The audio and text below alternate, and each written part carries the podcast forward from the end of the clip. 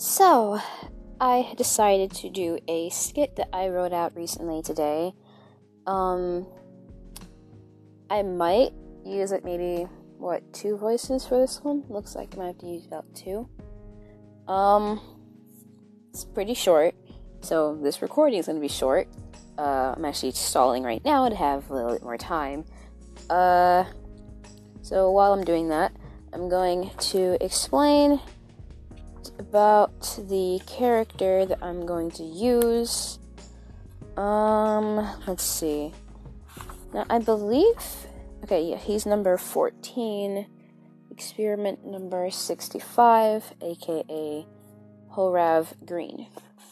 And Mr. Horav is a half dragon, half human, which is also called a draconian.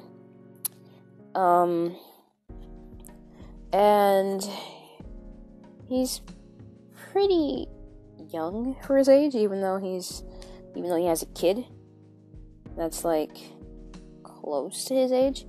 Um, he is 28, and his daughter is not that far behind. She's like 18.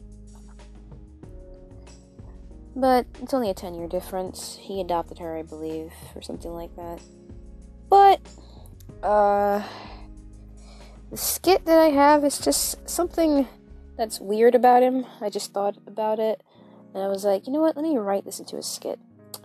So, uh, I'm gonna do the skit, and then I would really, really appreciate it to hear things from you guys about what you think after this.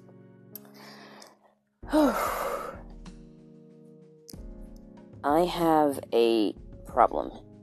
You see, it's not exactly a normal one. Well, maybe, I don't know. Uh, you see, my tail has a mind of its own, and it grabs things, and it hits people, and sometimes it strangles people. I don't like it. Uh, it's usually strangers or someone that I know, but Eh, I apologize, of course. I mean, I'm not doing it consciously. Just the tail just likes to sometimes hit people as they're walking by or choke me sometimes if I say something about it. Um, why is it? I. Eh, no, please. No. no. Siren, help. Siren, help, please.